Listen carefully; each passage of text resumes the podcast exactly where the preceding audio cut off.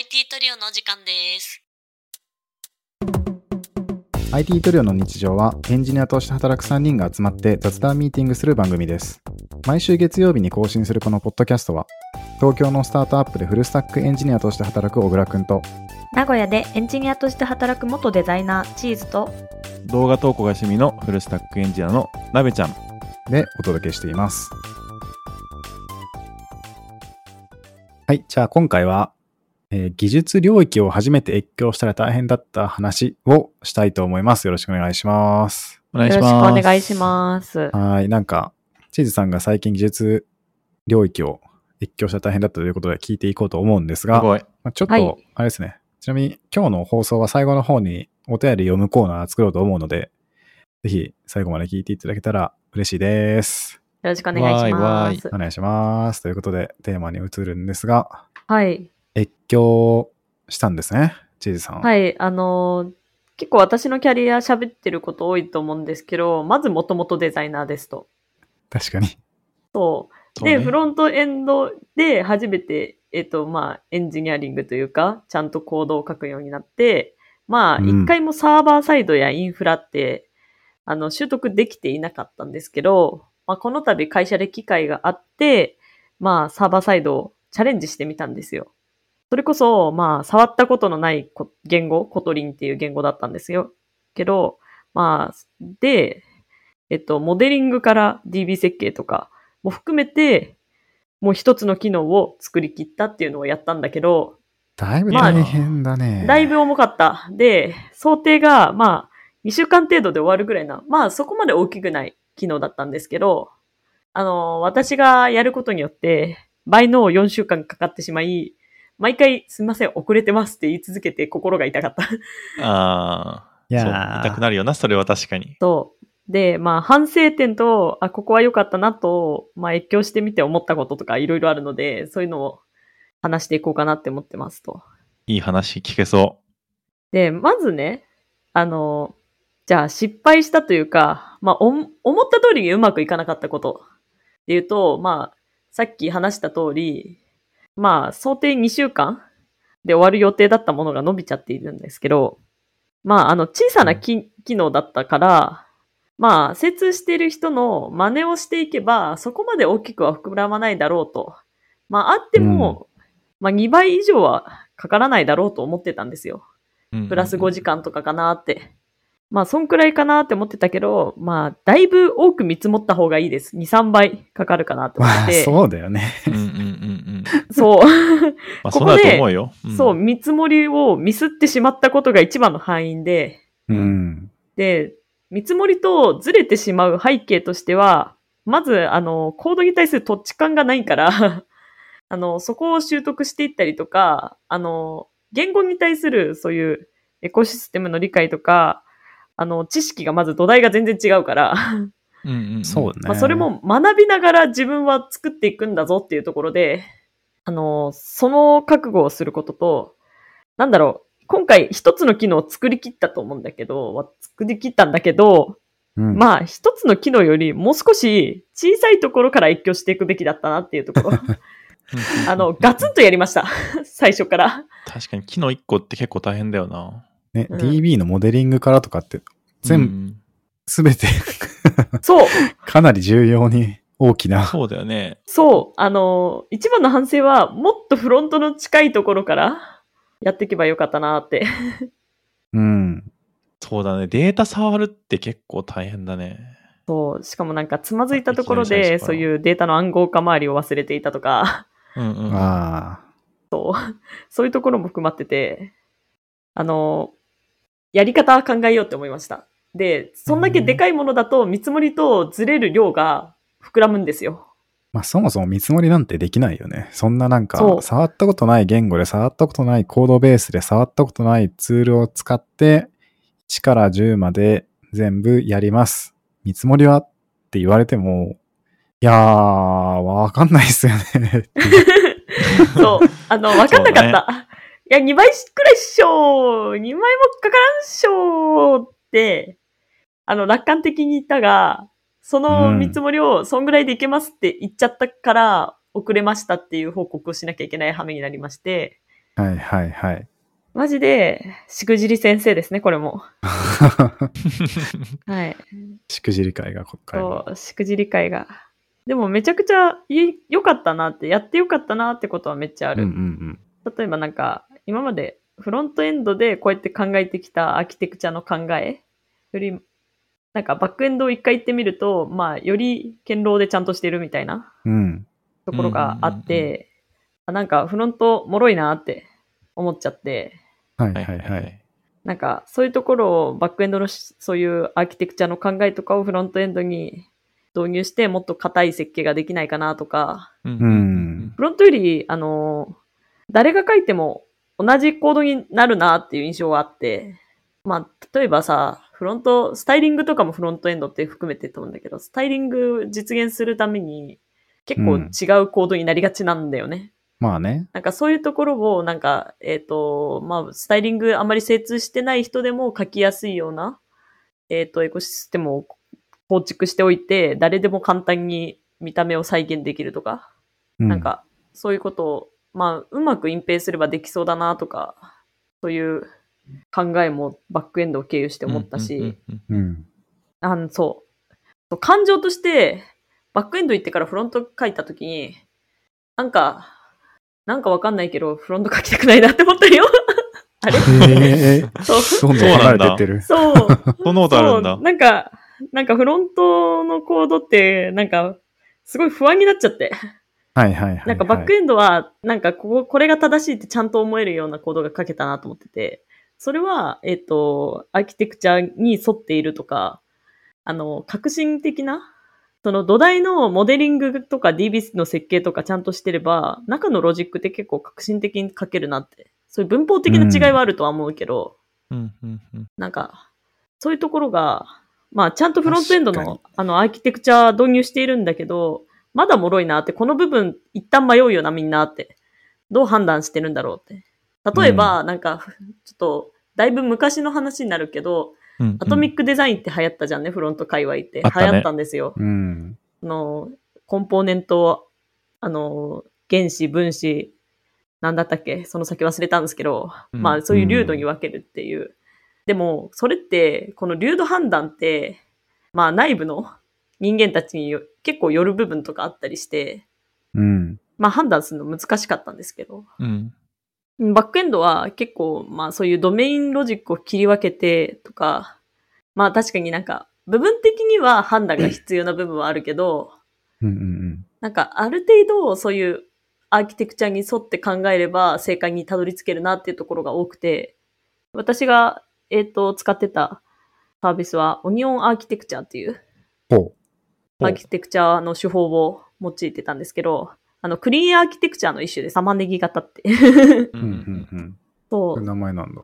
そう、そういうのがあって、えっと、まあ、それに沿えば、あの、その教科書みたいな本があって、それを見て、あ、これは何々層に書けばいいんだなっていうことがある程度わかるうん。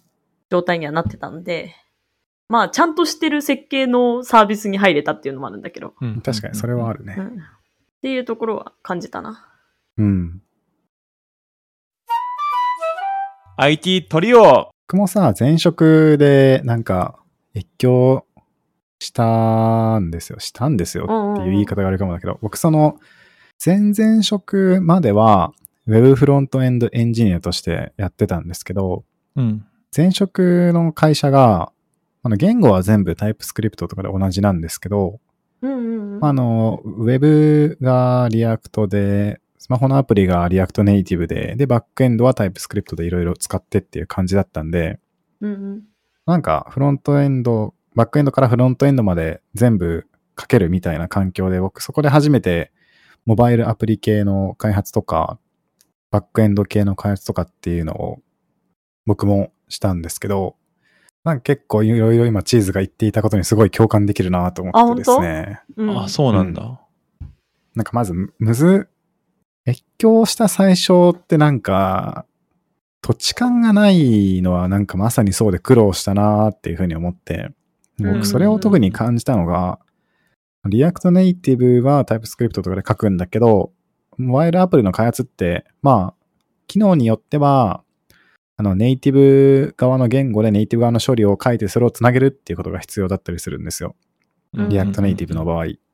だから TypeScript で React で書く部分書いておいて、そこからあの OS の API 呼び出す部分をそれぞれの Android と iOS の言語、Android だと Kotlin か Java 使って、うんうん iOS だと Swift か Objective-C 使って書くっていうのを、僕何回かやったんですけど、その時になんかめちゃくちゃ感じて、まあ特にその、言語が違うだけだったら正直、文法のところは、まあなんかなんとなく、文法だけならわかるそうね、ん文法はわんですけかるね。ど、そうね。それ以外のエコシステムがもう全くわからなくて、まあ最初、なんだろう、順を追ってやると、最初にまずエディターの部分でつまずいて、わかる僕いつも VS コード使ってるんですけど、 Kotlin 書くときって、まあ多分、まあ Android の場合は Android Studio を使った方が、いろいろ整備整っていて、まあ iOS の場合は X コード使ってそういう人とか書くのが普通だと思うんですけど、うん。そもそもその時点で、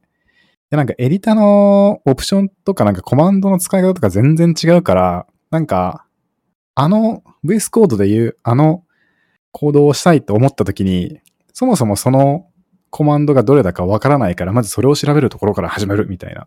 うんうんうんやっところから始またり、ね。やりました最初はそもそもやりましたコードを書く前の障壁がなんか結構高いっそう、こ ていうのがね、うん。あったなとか思って、まあそれは調べるしかないんですけど、すぐに覚えれるわけではないから、時間もかかるっていうね。うんうん。で、でその後どうなるかっていうと、まあなんか言語書くための環境を整備するとかなるんですけど、なんかその、ウェブ系とかだったらまあ大体その NPM インストールで必要なものを入れて、まあなんか大体データ通信するならあのライブラリを入れて、なんか JavaScript でサーバー立てない、立てないなら Express か Nest.js かなとかそういうのがとなく分かって、で、周辺ツールもなんか ESLint とかプリッターを入れれば、まあうまくなるんでしょうっていうことが、まあコードを書くためのライブラリとその補助ツールとかを大体分かっているんだけど、それが他の言語になると、えーっと、何を使うんですかね？っていうところから始まって、うん。でそれがね、なんか、どこを見れば正解があるかも最初わかんないから、うん。そこでまたエディターの設定終わった後でも、コードを書く前の段階で、またさらに若干周辺ツールをさらに調べていくということで、時間がかかり、うん。これどないやねん？みたいな。これすごい苦労したなーとかいうのもあり、うんうんでもなんかそれで、コード書くための環境整備できましたってなって、やっとコード書くってなったら、まあやっぱコード書くってなったらなったで、まあなんか、大体の言語の文法はわかるんだが、細かいことしようとした時になんか若干エラーが出て、なんだこのエラーの内容はっていうところで、エラーね。細かく調べる。うんなんかなんとなく言ってることはわかるんだが、他の言語触ってるし、うんただなんか、なんとなくわかるだけだと、実際に開発するコードが書けないんで、結局なんかその部分については詳しく調べなきゃいけないぜっていう。いやーなんかね、そう、そういうところで、まあなんか、障壁がなんか4個ぐらいあって、何かをしようとするたびにその5個すべての壁をぶち破る必要があるっていうのを連続でどんどんやる必要があった印象ですごい大変だったなーっていううん思い出があります。いや、めちゃくちゃ共感だわ。本当にエラーにぶつかった時のし、あの、うーんってなる時間の長さが、ね。あまりにも長かったなっていうのはすごい覚えてて、特に、あの、自分の実装のコースの割合なんだけど、見積もりが1割、えっ、と、メインのコード書いてるのが3割、残りテストだと思ってて、まあ、テスト通らんかったのよ。で、テスト通らん時のエラーが読めないのよ。で、しかも、なんか、どういうテストをしてるか、ロジックのテストだけじゃなくて、ちゃんと DB に格納して、その DB の値が整合性取れてるかみたいなところまでやってるっていうのに気づくのに時間がかかった。あ、そこまでテストやってんだね、すごいって。うんうんうんうんうんああ、そういうことすっごいか。厳格で、そう、テストも思っ、自分が想像していたより厳格なもの。ただ単にイン、うんインプット、アウトプットのチェックをしてるだけじゃなくて、えっ、と、例えばグラフ QL スキーマだったら、このスキーマのやつを実行したら、こういううん DB にこういうデータが格納されてて、そのあ DB の値とかをチェックしてるよ、みたいな。うんうんうん。そういうことか。あまあ確かにさ、それってさ、なんかバックエンド出身だとさ、当たり前にやってて前提としてなってるからさ、それを逆にうん教えるとかも難しいかもしれないしね。そうなんだよね。きっと初めて知ったんだよね。あの、フロント、フロント結構さ、まあ、フロントもコンポーネントテストってバックエンドの側でなんでやってんのって感じだったりすると思うんだけど、そう。確かにねそれに近くて、あの、ロジックのテストだけをやってるかと思ったら、あ、思った以上にちゃんとテストが、あの、そのデータベースとの、あの、値の整合性とかもやってんだっていうところ、うん。うん。あの、に気づけなかったりとかあるから、まあ、これ多分お互いの影響であるんだろうなってうん。思いますね。そう、エディターもめっちゃ時間かかったな。そうか。あとね、そう、そうやって迷子になり続けながら前に進むとですね、まずコミット汚くなる。あああ、それはわかるわ。コミット汚くなって、一旦すべてリセットして、コミット全部、あの、整いました。あ。はいはいはい。はい。うんで、うんあと、プルリク超絶でかくなる、分割ポイントわかんない、どういう文脈で、あの、切り分けたら、あの、コードレビューしてくれる人が見やすいかっていうのがわかんなくて聞きに来ました、それは。うんはいはいはいはい。うん。あと何かあったかな？あと何かあったか、ちょっと思い出せないけど、やっぱ、小倉くんが言う通り、自分が想定しているところ以外の壁が大きかったりするね。そうねう。ん。あ、あと、あの、やっぱ、あの、文法も頭に入ってないから、 ChatGPT に、あの、こういうコードが Java、JavaScript だとこういうコードを書きます。 Kotlin だったらどう書きますかっていう質問を、はいはい。すっごいやった。あ、こう書けるのね、ありがとうって。で、結構近いから、そこを繰り返してって、 Kotlin の文法は覚えた。なるほど。はいはいはい。うん。い一冊はやったんだけどね、勉強したんだけど、一冊だ。ったら文法は足りなかった。まあそうだよね。実務で書くんだったらね。そう、もっと効率的なコードあるでしょうとか、思ったり。あ、そう。それそれそれ。それ思った。なんか、自分の理想とする挙動を実現するコードを書けたとしても、うん。果たしてそれが最善の書き方なのかがそれはあるねつ。かねえので、うん。どうするんだこれっていうのは何回かあった気がするな。それは本当あるわ。なんかこれちょっと気に食わんなみたいな書き方あるもんね。うん。書けたとしてももっ。といい書き方あるんじゃねっていう思いがいつまで経っても拭えないみたいな。うん。ね。それはある。まあ、 Kotlin はありがたいことにさ、すごい JavaScript に近い考え方のものが多くて、そ。れこそあの、うんうんうん多分 JavaScript 出身の人って、あれプロトタイプみたいなやつめっちゃ使いたいんだよ。あの、マップとか。はいはいはいはい。そういうのが結構、ちゃんとあるから、配列操作しやすいなーって。でもあれってさ、ない言語全然あるじゃん。うん。ね、なんか、Go とかってそういう便利ユーティリティみたいなのが少ないイメージで、そなんか、だからこそ Go は、それこそ、書く人が複数にいたとしても大体同じ書き方になるっていう噂を聞いたことがあるんう。うんですが、うんうん。この辺は言語によって全然違うよね。そう全然違うそう。そういうところもね、なんか、やっぱ自分が今まで書いてある言語通り、なんか、今まで、えっと書いてる言語だと自信持って、あ、これいいことだわって思える場合あるけど、うん。勉強して普段書いてない言語で書いてみたりとか、使ってないフレームワークだと、ん？これでいいのか？みんなどうしてるんだろうっていう寄り道だったりとか しちゃったりとか。そうなんだよね。結局なんか、そこら辺の理解するために時間をかけるしか方法ないなっていうのを僕はなんかやってみて思いましたね。なんか、うんうん実務の中でやってるとどうしてもなんか、実務の成果にコミットするために一番早い方法で、とりあえずプロジェクト作りたいなって思って最初やるんだけど、なんか壁にぶち当たって解決とかをしているうちに結局、なんか、ちゃんと行動の品質一定に保ったプルリクを出すためには結局、そこら辺の周辺知識も含めて理解する、しなきゃいけないから、なんか、急がば回れではないですが、近道はないんだなっていうのをなんか思いましたね。思いますわ、うんうんうんうん確かに。え、なべちゃんって結構フルスタック寄りじゃんね？そうだね。フルスタックだと思あんまりそういう苦労とかない？んフルスタックだと。う。なん、なんだろうね。いや、ある、ある、絶対ある、絶対あるんだけど、うん。なんかあんま覚えてないんだよねっていうのが正直あって、当時のこととかを、なんかどういうことに苦労したかなみたいなのを。うん。なんか、なるほどね。そうなんだよね。なんか、まあ確かに苦労したんだけど、全然わからんところからスタートして、でもなんかこう、見よう見まねで頑張ってやってたら、気がついたらまあ、そこそこできるようになってたぐらいで、なんか、なうんんか、わかんないんだな。そう。頑張ってやってましたっていう感じ。なんか、やる順序には、なんか、グラデーションがあったの最初から全部じゃなくて、ちょくちょくみたいな。いや、でも最初から全部やろうとしてたかな。あ、そうなんだ。そう、いきなりインフラとかいきなりフロントとかって感じで。あ、でも、 React は確かになんでそんなスムーズに入ったのかなって思う、 React というかまあフロントか。なんでそんなスムーズに入ったのかなって思思ったのは、あれだね、なんかその、あの、学習サイトやったからかな。ああ、なんか結構ね、ちゃんと充実した学習サイト、ありがちだよね、 React 系は。うん。それで入ったから、あ、なるほどね、こういう概念でこういう風にやってんだっていうのが多分スッて入ってきたから、あんまりなんかこう、苦労せずにスッて入れたのは、今思えばあるかもしれん。ああ、なるほどね。それで言うとね、サーバーサイドコトリンはね、情報が少なかった。ない。少なそうあ確んまりだってね、聞いたことない、使ってる企業とかも。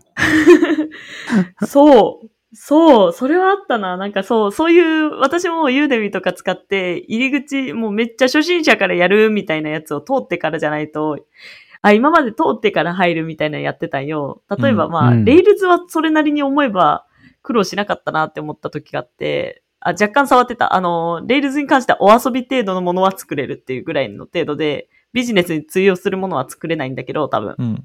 あと、なんか結構レイルズの学習サイトって、プロゲートとか、ユーデミとか、情報がめっちゃあるんよ。そうね、学べる多いね、本当に情報。ものが多くて。あと、初心者向けの本とかめっちゃあるんよ。うんうんうんうんサーバーサイドコトリンね、なくてね、あんまり、その自分が読んでたやつは、初学者向けだったけど、結うん構その、分、なんか、分野、こういう分野がありますよっていう紹介ぐらいで、例えばテスト作るときはコテストっていうものを使ってとうん。まかあ、、そうかもね。なんかそのそう浅かさ、ったんだよね、すごい。だ、だ、第二言語としてやる人が多いんじゃないかなと思って、サーあーサーバーサイトコトリンとか。第一言語で多分 Java とか入ってるのよ、多分基本的には。ああ、確かに確かに人。ってうん小鳥のはだからそこら辺の Java とかの基本的な部分は多分はしょっちゃって、うんいきなりこう、 Kotlin のなんか、なんていうの？Java のこの、なんかオブジェクト指向のなんか基本的な話とか、なんかデータのこう取り扱いだとか、そういう基本的な話とか全部すっ飛ばして、 Kotlin だったらこうやってやるんだよっていうので多分入っちゃうから、確かに。うん。あと、あんまないんめちゃくちゃね、あの、うん。フレームワークの話が多かった。はいはいはいはい、はい。うんスプリングブートであったりとか、 Gradle とか、うんそういう、いわゆる JavaScript でいう NPM とか、うん。あの、いわゆる Next.js とか、そういう話とかを浅く、いろいろ網羅的にやってくれる本を私が読んじゃって、うはいはいはい。ん。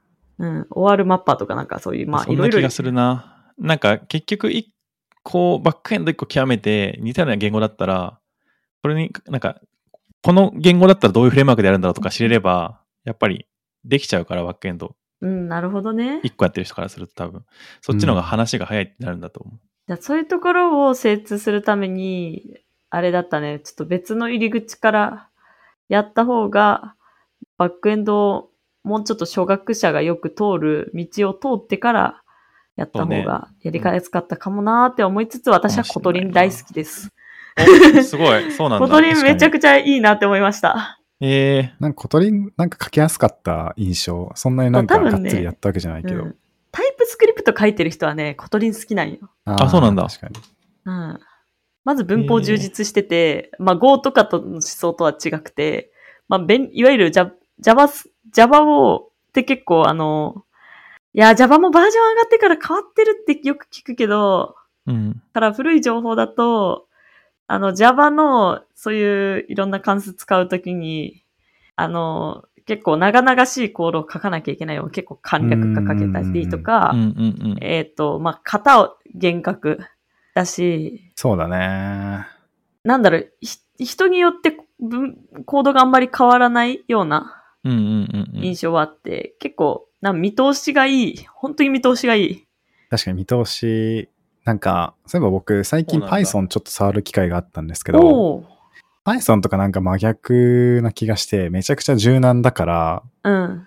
なんか、なんか頭の使い方全然違うんですよね。なんか変数になんか与えるとなんか変数の型勝手に変わってるし、なんか、ああ、そうねここ。から呼び出した、関数呼び出して実行したとしても、中に入ってる値によって挙動がちょっと違うとか、まあなんか、すごい柔軟で、見方によってはすごいやりやすいとは思うんですけど、そうなんかタイプスクリプトとか型を割と厳格に書くっていうところから Python に入ってくるとなんか、なんだこの混沌とした世界はとか思っちゃうけど。うんうんうん。なかなかつれえぜっていうのが最近そういえば思あったですね。うん。うん。Python、そっか。Python ってなんか結構ツール系で使うイメージあるけどさ、まあ Web フレームワークももちろんあるけど、そうね、ツールとか、てかなんかあれも、ツール系とか最近だとやっぱ機械学習とかそういうところかあら広がってきた感じがあって、なんか機械学習のコードとかはちょっと見たんだけど、確かになんか学習元うん。データのなんか差異をいい感じに吸収した上で計算を関数の挙動として変えるところで吸収するみたいなところは、なんか確かに外部のデータ集めてどうのこうのするっていうのではすごい便利だなとは思ったんですよね、あん確かに。まりこう、継続的にかか変えていくみたいな印象はないんだよな、Python のコード。うん、確かに。使われてる、実際に使われてる。一度書いたら、そ運用に、運用していかないって感じなの？う。いや、多分最初の改善はあるけど。ど、なんかなんていうのかな、複数に開発するケースっていうのがあんまないのと、そうなんだ。わかんない。あの、僕が知ってる Python のプロジェクトは、あまり知らないから、その Web, Web とかで使って、ジャジャンゴとかでさ、開発してるところとかもあるけど、もちろん。そういうとこってあんまないからさ、多分。うん。基本的には機械学習とか、そうだね、機械学習。ツール系とか、だから、なんかそういう機械学習とかツール系って、あんまりこう、大、大人数でやってるよりかは、まあ、小さなチームでとか、少人数でとかってイメージだから、だからあんまりこう、その大規模フレームワークに特化してないのかな、書き方的にはうん。個人用に特化された言語なのかなっていう気がしてる。なるほどね。なんかそれで機械学習とかで受けが良かったから、そっち系で流行ったんですけど、まあなんかそっちで精通した人が現れると、やっぱ、で人口も増えるとやっぱどうしてもその言語で全てを書きたいねっていうニーズが生まれるから、サーバーのライブラリとか、なんか最近だとなんか名前忘れたけど、Web の JavaScript の代わりに Python で書くみたいな何かも生まれたりしていて、えわお。なんか JavaScript とパラレルワールドだなみたいな感じの印象。はいはいはいはい。JavaScript はさ、Web フロントエンドで書いててさ、ー、うん。人が増えた結果なんかサーバー書きたいってなってなり、そうね型つけたいってなんか生まれ、なんかアプリ書きたいでいろいろ React Native やら何やら生まれっていう感じで。まあ言ってしまえば今の時代だったら Javas- JavaScript と周辺ツール書けばなんかどこでも動くものが JavaScript のみで完結して書けるっていう感じだとは思うんですけど、なんかうん Python もなんかうん。始まった視点は機械学習視点とかで違うとは思うんだが、まあなんか、エコシステムとかなんかツールの拡大みたいなところはなんかすごい似たような世界観というかなんというか、あるかワールドを感じましたね。うん。ワールド。確かにすげえパラレルワールドっていうのすげえなんとなく分かったわ。マジパラレルなんワールドか言語の人口増えていくとパラレルワールドが複数化してって面白いな。まあ、この話はそろそろろかな。お便り読まなきゃいけないよ。そうね。盛り上がっちゃったわ盛り上がりすぎちゃうわ。これ盛り上がっちゃったわ。私もめっちゃ長く喋っちゃったし。うんはいなんかあんまり、なんか IT トリオの日常、IT トリオと言いつつなんか技術系の話題がっつりは珍しいんですが、やっぱ盛り上がりますね。エンジニアなんてのは。おもろいね。無限に喋っちゃうね、これは。はいまあちょっと、こんな感じで今回は終わりにしまして、じゃあお便りを最後に読ませていただこうと思います。お便りコーナーです。イエーイ。イえーェーイ。IT トリオ。はい、じゃあお便り読もうと思います。えーっとですね。S さんからいただきました。大文字アルファベット S の S さんです。読み上げます。えいつも楽しく拝聴しております。愛知県在住のウェブエンジニアです。おー、愛知。愛知。えー突然マレーシアに行ってしまう小倉くんさんや、愛する小倉くんを追いかけて本当に現地に行ってしまうなべちゃんさんや、学生の頃から団体運営に関わっていらっしゃるチーズさんになんだかとても刺激を受けています。ありがとうございます。あー、嬉しいです。で、えーまた自分が愛知県在住なので、名古屋にも楽しいエンジニアさんがいらっしゃって嬉しく思いつつ、もし名古屋で公開収録があれば参加しますので、ぜひご検討いただければ幸いです。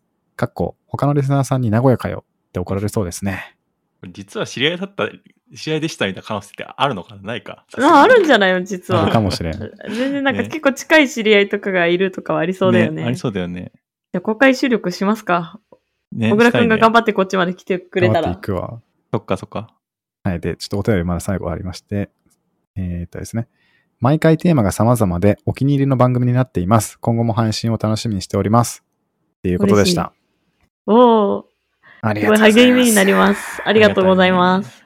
めちゃくちゃ嬉しいですね。しかも、うん。愛知県在住だから、なんか直接の知り合いじゃないとしても、なんかエンジニアの知り合いたたどればなんか、一人か二人たどればなんか、実は知り合いって、知り合いの知り合いでしたっていうのありそうですよね。うん。うんうん。マジであると全然ありそはい、という感じで、えー、S さんからお便りいただきました。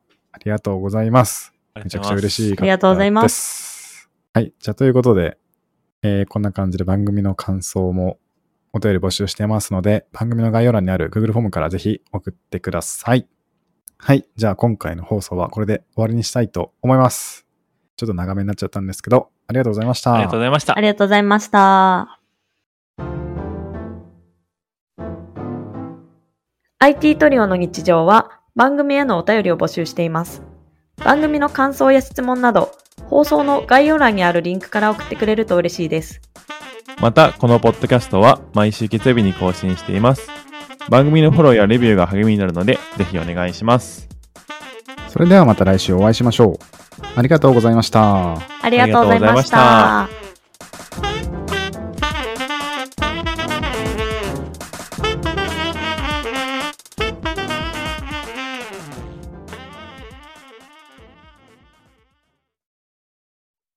And now, a short commercial break. 現在エンジニアの採用にお困りではないですか？候補者とのマッチ率を高めたい、辞退率を下げたいという課題がある場合、ポッドキャストの活用がおすすめです。音声だからこそ伝えられる深い情報で候補者の興味・関心を高めることができます。株式会社ピトパでは企業の採用広報に役立つポッドキャスト作りをサポートしています。X またはホームページのお問い合わせよりご連絡ください。気になる方はカタカナでピトパと検索検索。